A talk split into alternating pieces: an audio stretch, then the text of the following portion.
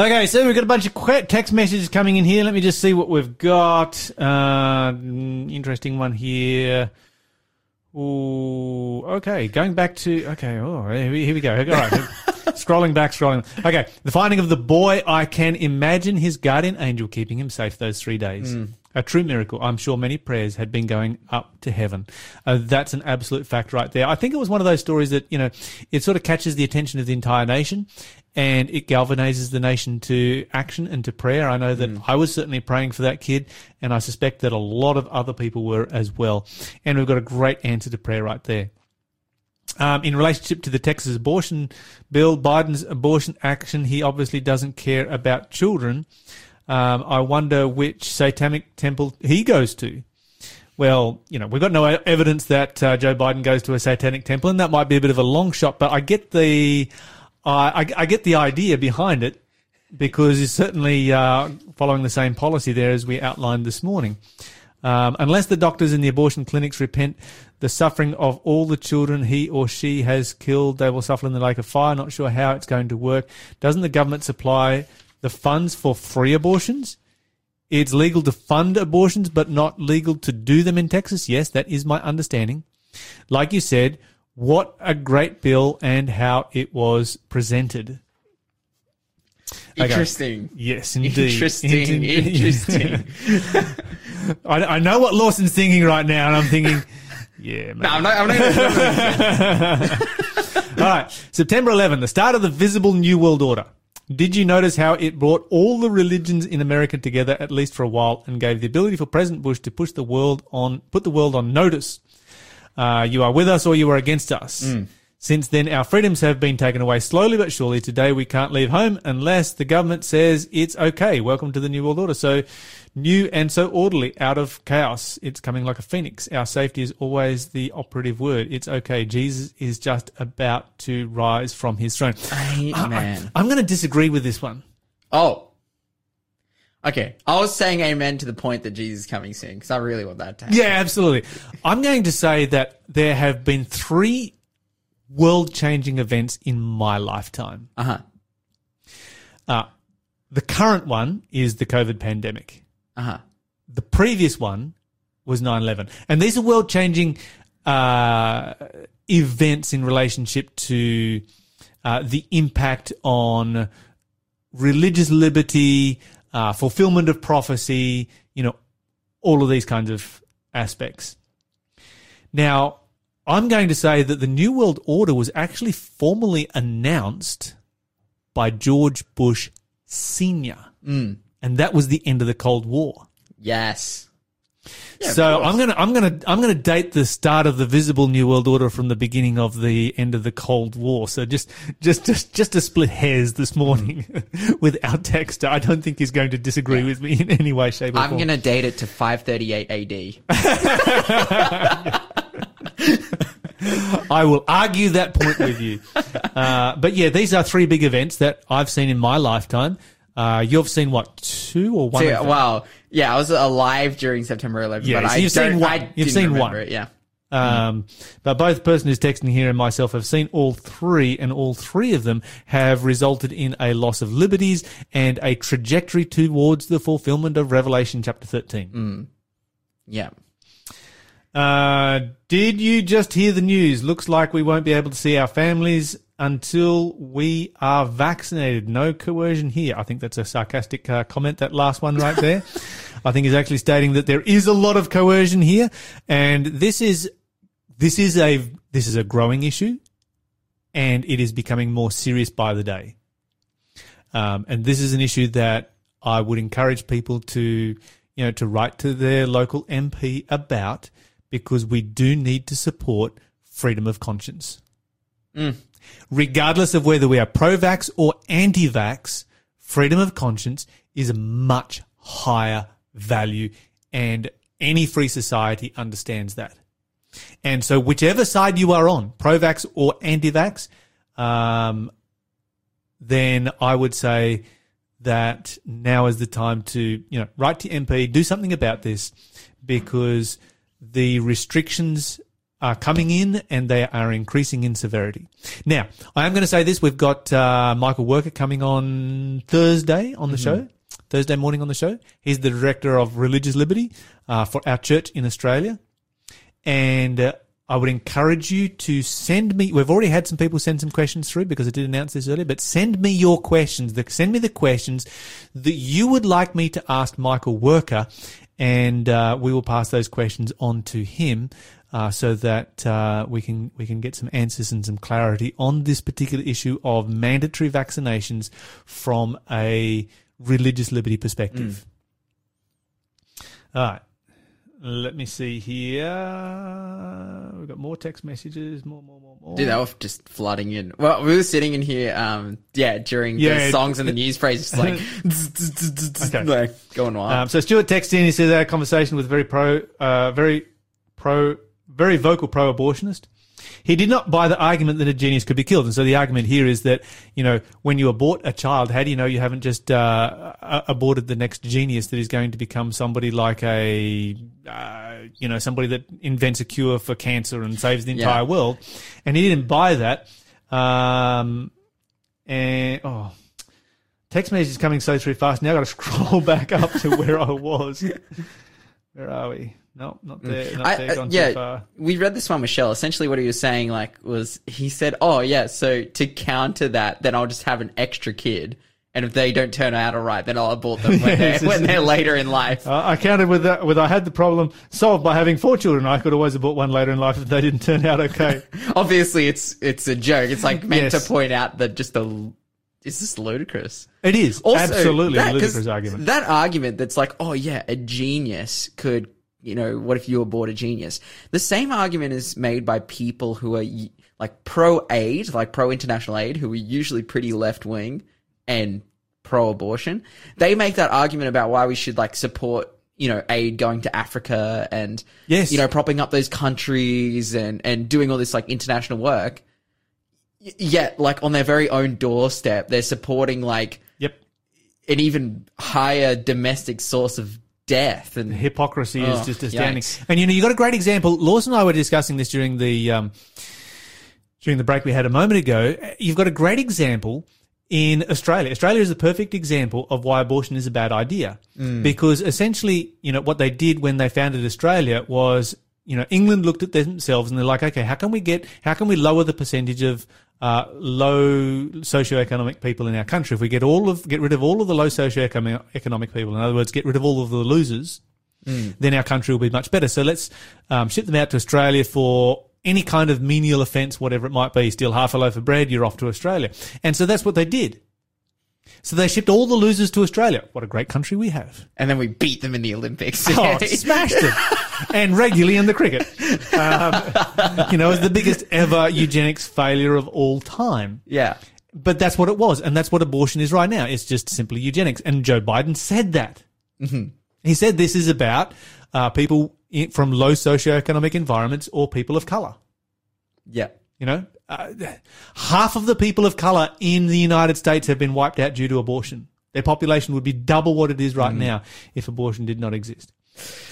Anyway, uh, continuing on here, this one comes from Braden. It is sad that the US government is willing to spend more money and effort to allow people to commit infanticide than it is of actually helping the people. This That's affects both mother and child, not to mention the effort that they are putting in trying to bring missionaries back from Afghanistan.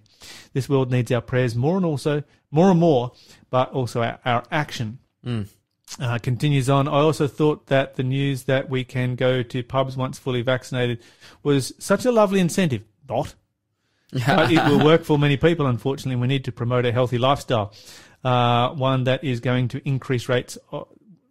Uh, sorry, one that is not going to increase rates of depression that are already spiking due to lockdowns. Yes, the worst place that you can go and the worst thing that you can do uh, once lockdown is over is go to the pub. Dude, it's the oh. worst thing for your mental health. Like the bottle shop is full of people. Like we live down the road from like a massive bottle shop. Uh, not live, we like our studio is. Yeah. And it's I was I was there because you know there's like the Woolies beside it or whatever, and it is full of people.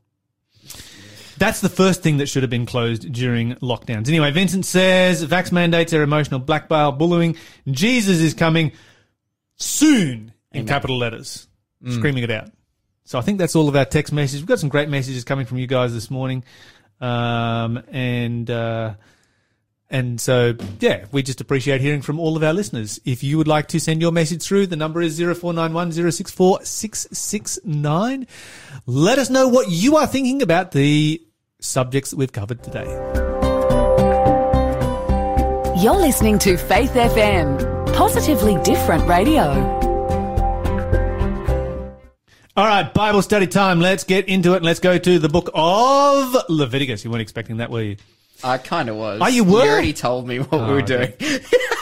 Wait, yeah, you already, you already said we already had this conversation, Lyle. Okay, so what is the book of Leviticus all about? It's about, um, well, a bunch of like temple rituals and sacrifices No, and it's feasts. not. But it's you know, it- No, it's but not. Then, but then, no, the book of Leviticus is not about that. It's about, Jesus, Christ. Yeah, that's right. Okay, yes, we know that. Did you get that from the book of Leviticus the first time you read it? No, like that's, that's why I, I gave it. It's it's more I, particularly for those writing the book of the for Moses writing the book of Leviticus and for those receiving the book of Leviticus, they did not know it was about Jesus Christ.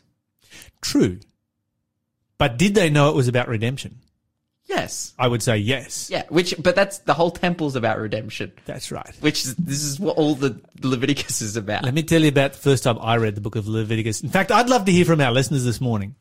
What happened to you the first time you read the book of Leviticus? Let me tell you the story. So, I become a new Christian, and uh, you know I'd sort of grown up in, in a Christian home, but I became a Christian for myself. Decided I'm going to read the Bible, as you do when you become a Christian.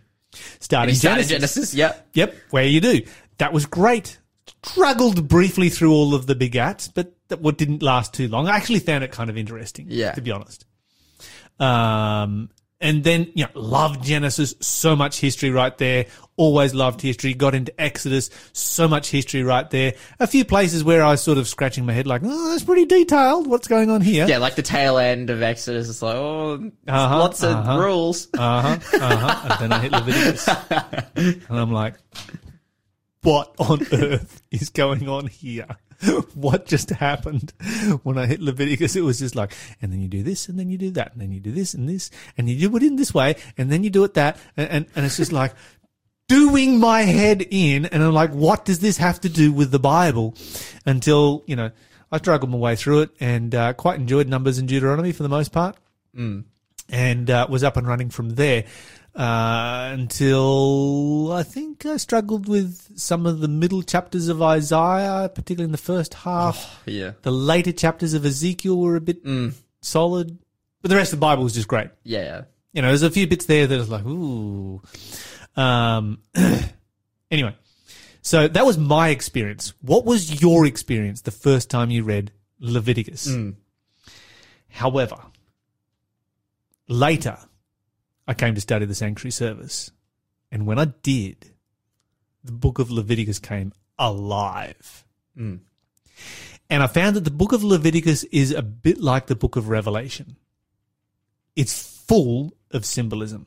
Mm. With Revelation, once you start to, and the apocalyptic chapters of Daniel, once you start to decode the symbolism, it is mind blowing stuff. Yeah. It is so fascinating. It is so interesting. Mm. And Leviticus is equal to Revelation in that respect. Mm. Once you start to decode exactly what is going on within this book, it will just do your head in. Yeah. I think what's kind of tough with Leviticus compared to Revelation is Revelation is so obviously symbolism.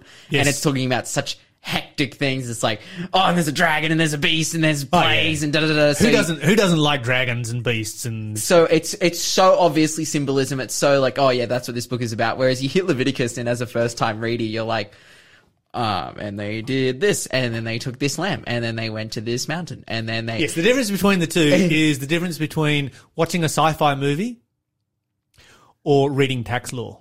Yeah, that's right. That's it. Leviticus. That's the thing because Leviticus has that real world application of it's just it, it is in essence yes in in it, in its symbolism and everything it's pointing to Jesus Christ. It's like the deepest thing, the most amazing thing. But in its literal reading of the text, it's just like oh, and then you do this. Uh, so it can, it can yeah you get. But I'm sure what we're going to talk about today is the epic symbolism. We are. Yeah. We are. Let's go to Leviticus chapter 4. And we're actually going to start fairly early on in the chapter because we're going to talk about the sin offering today. And so Leviticus chapter 4, and let's go to, because there's an important principle that we're going to outline as we begin uh, our study of this particular subject here. Um, nah, we'll, we'll go down to verse 32. Let's start in verse 32. Leviticus 4 and verse 32, the Bible says, If the people bring a sheep as their sin offering, it must be female with no defects. Okay, so first of all, they are to select a lamb. Uh, it says lamb in the King James Version, a lamb without any defects. Uh, this lamb is going to be a symbol of Jesus Christ. And it continues on. Read for us verse 33 down to the end of the chapter. In verse 33, the Bible says, They must lay a hand on the head of the sin offering and slaughter it at the place where the burnt offerings are slaughtered. Then the priest will dip his finger in the blood of the sin offering and put it on the horns of the altar of the burnt offerings. He will pour out the rest of the blood at the base of the altar. Then he must remove all the sheep's fat, just as he does with the fat of the sheep presented a- as a peace offering. He will burn the fat on the altar on the top of the special gifts uh, presented to the Lord. Though this process, uh, sorry, through this process, the priest will purify the people from their sin, making them right with the Lord, and they will be forgiven. This is interesting because when you read through the book of Leviticus, you find that typically it is very prescriptive and not necessarily very descriptive. So it prescribes this is how you do this, but it doesn't always say why. Yeah. This passage gives you the why. It gives you one of those little insights. And of course, the assumption there is that if there is not a lot of why in there, then this is something that the Israelites would have uh, would have well known and understood uh, at that at that at that particular time and down through history. But this one is so important that it gets into the why. It's very descriptive of what is taking place, not just prescriptive. And the Bible says that this lamb is to die, um, and that when the lamb dies, the priest will make an atonement. That word atonement is a word that was actually created so that the Bible could be translated because there was no English word for it, and it means at one ment. So the death of the lamb would make you at one with God. And the reason that it would make you at one with God, because it goes on uh, to make an atonement for his sin that he's committed, and it shall be forgiven him. And so the Bible says that the death of the Lamb is going to provide forgiveness for your sin. And so we've got quite a bit of description here. Uh, we probably should take a moment to work our way through this uh, particular ceremony, this particular story, so that we can understand, you know, some of the insights as to what is going on. Yeah. Okay, so first of all, a person sins. Uh, this, of course, is written to the Israelites in the wilderness, and so we're going to put it in the context of the wilderness. And so, when the person sins, the first time, the first thing the person is going to do is go outside the camp, and they're going to find their sheep outside the camp, and their sheep are going to be mixed with everyone else's sheep. How do they separate them? They call them by name.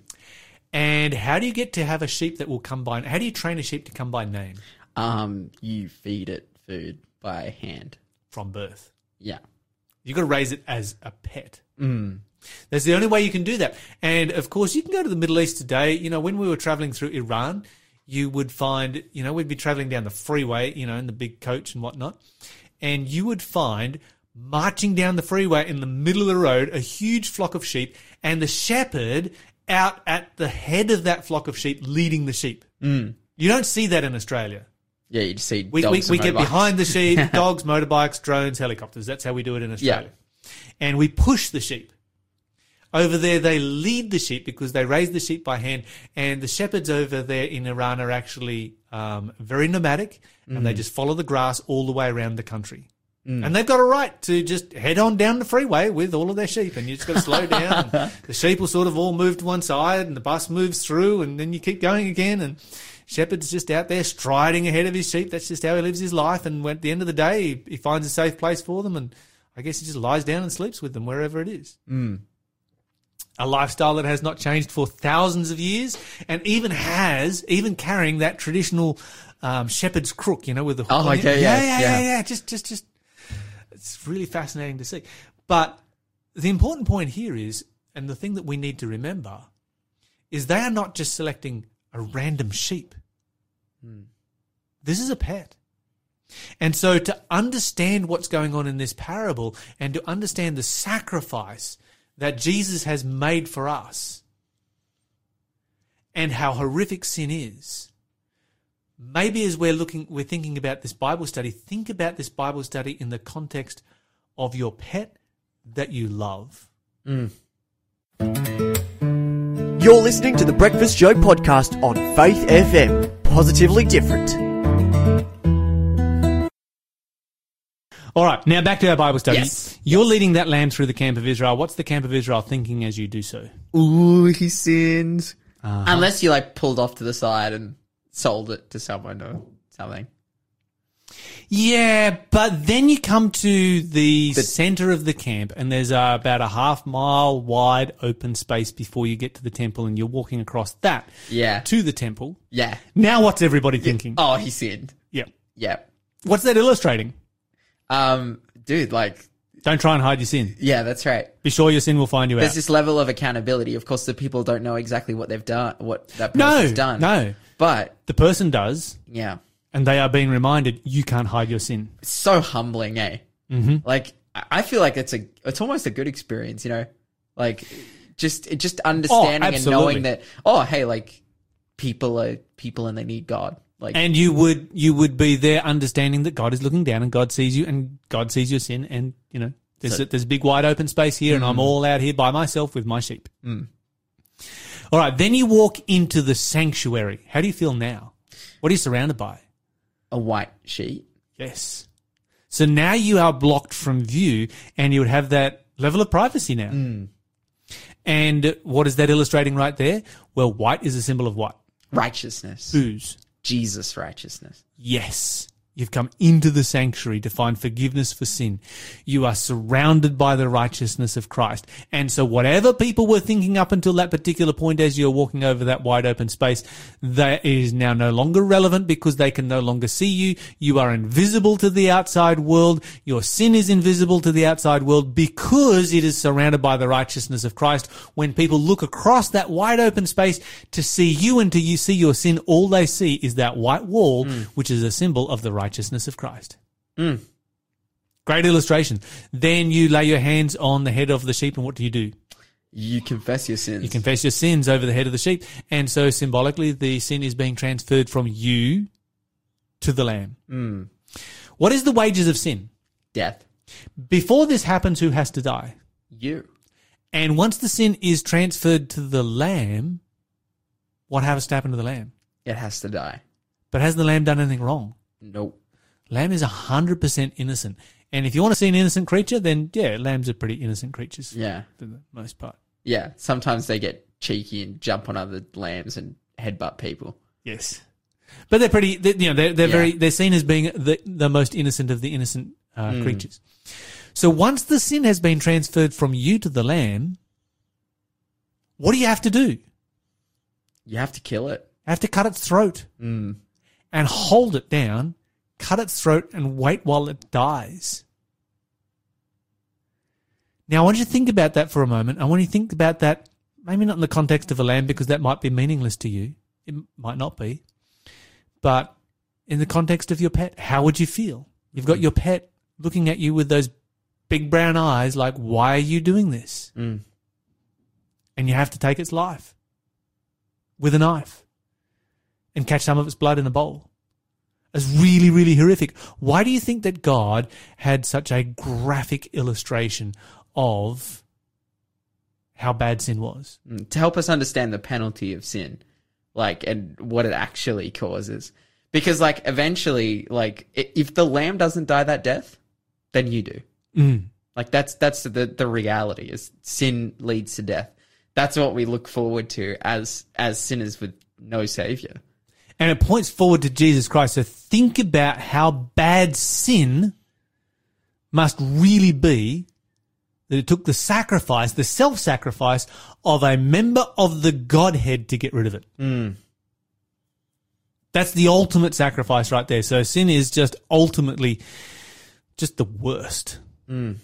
Okay, and then the priest um, uh, takes the blood, takes it into the holy place, sprinkles it on the veil that separates between the holy and the most holy, sprinkles it on the floor uh, between the two, and puts it on the four horns of the golden altar. And so basically, the sin is being transferred from you to the lamb, to the blood, to the holy place. Then the lamb is sacrificed, and when the lamb is sacrificed, all of the fat is cut out of the lamb. Why? Why, did, why is the fat cut out? Um, is it just because it's like not needed or used or? No, it's an interesting thought. Well, partly it is, yes, because the priest would eat the sacrifice, Yeah. but the fat they would not eat, um, and you know all of the you know extra pieces they wouldn't eat because that would be burned on the altar. And in the Bible, fat was a symbol of sin, and so it's a symbol of when you take out the uh, take out all of the fat. It's a symbol of taking out all of the sin uh, from your life. You're not you're not le- you're not hanging on to or keeping any sin whatsoever at all. Okay, so then you as the sinner, when you walk out of the sanctuary, how much how much sin is there on you? None. Will those sins that you have confessed ever have any relevance to you whatsoever ever again at all? Not to your salvation. No, none whatsoever at Yeah. all. They are gone. They will never ever affect you again because they have gone into the sanctuary, which is the place where God deals with sin. Okay, so now, now let's go over to John chapter 1 and verse 29, and let's read a passage over here that we all understand so well, but let's put it in a bit of context. 1, 20, 1 chapter 1 and verse 29. John chapter 1 and verse 29, as I find it on the page. Uh, the Bible says, The next day, John saw Jesus coming toward him and said, Behold, the Lamb of God who takes away the sin of the world. Okay, hold that thought for a moment. Interesting text message just came through. The same goes for the Catholic confession. As you go to the cubicle, everyone knows you have sinned. And after all that, your sins are not really forgiven. Oofed. Oofed. Because you need to go to Jesus Christ if you want forgiveness for sins. You don't go to a priest. Yeah. Go to Jesus Christ. Hmm. So you have the humiliation of going to the cubicle and then you're just talking to a priest. Go talk to Jesus. Yeah. You may as well be on Twitter just announcing that you are a terrible person. but what does that solve? Like, Yeah. nothing. Wow. Yeah. Hmm. But here we've got John, and John says, Behold the Lamb of God, which takes away the sin of the world. And when John said that, nobody had any idea what he was talking about. We all just assume, oh, yeah, that's Jesus. He died for us. Hmm. But they weren't looking for a Savior who would die. But that's what Jesus did, and he did it for every single one of us. He is our Redeemer. You're listening to the Breakfast Show podcast on Faith FM. Positively different.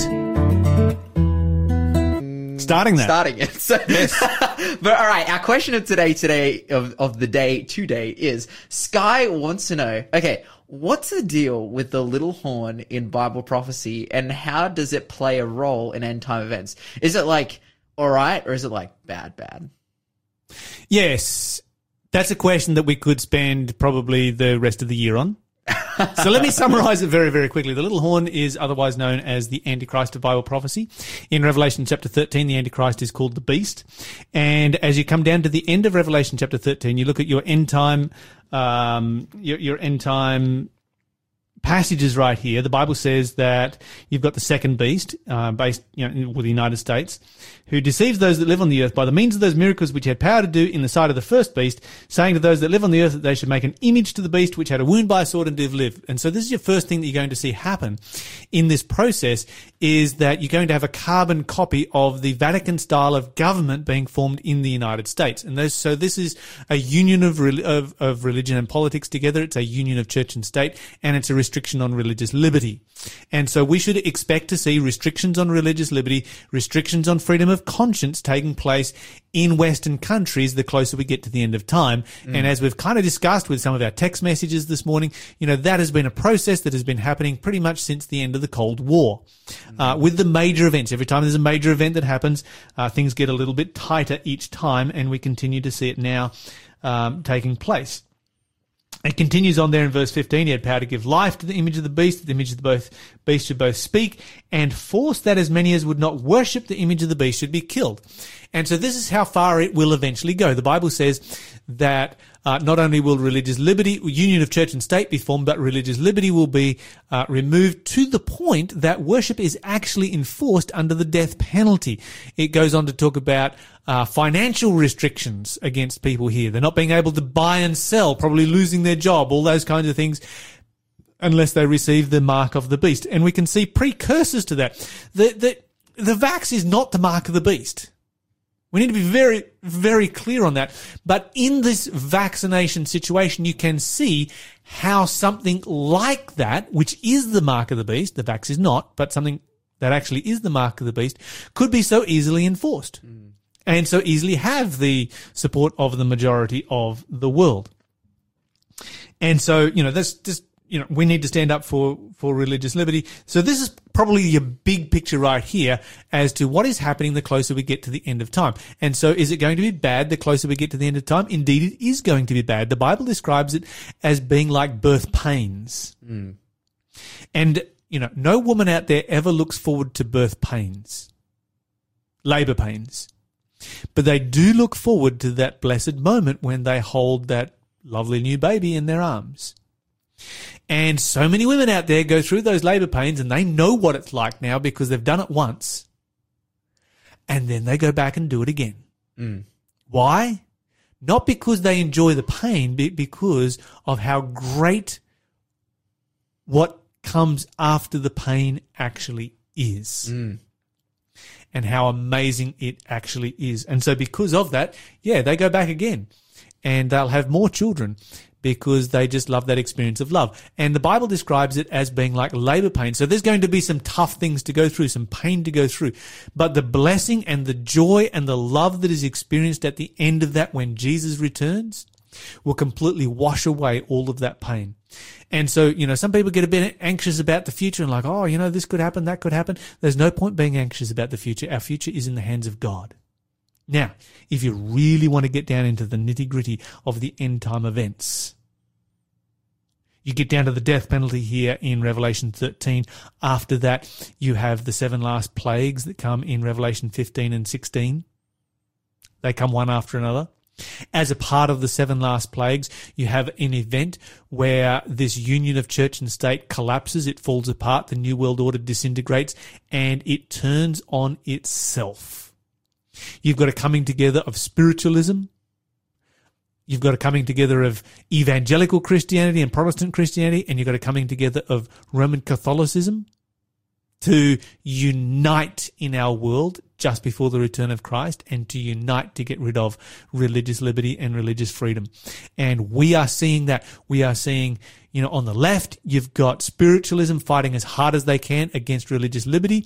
On the right, you've got uh, evangelical Christianity fighting as hard as they can for union of church and state. Mm. Both of them are fighting for exactly the same thing. They are both fighting equally for the fulfillment of Revelation chapter 13. Mm. And so we need to recognize that. We need to see what's happening in our world right now and know that all of these signs are signs that Jesus is coming back through, back soon. And the Bible says, I mean, when you get that kind of a, a, a mix of religion and politics together, it's a toxic mix and you know that it can't last long. The Bible says it lasts a very short space of time and then it all collapses just before Jesus returns. Thanks for being a part of the Faith FM family. Join our community on Facebook or get in touch at 1 800 Faith FM.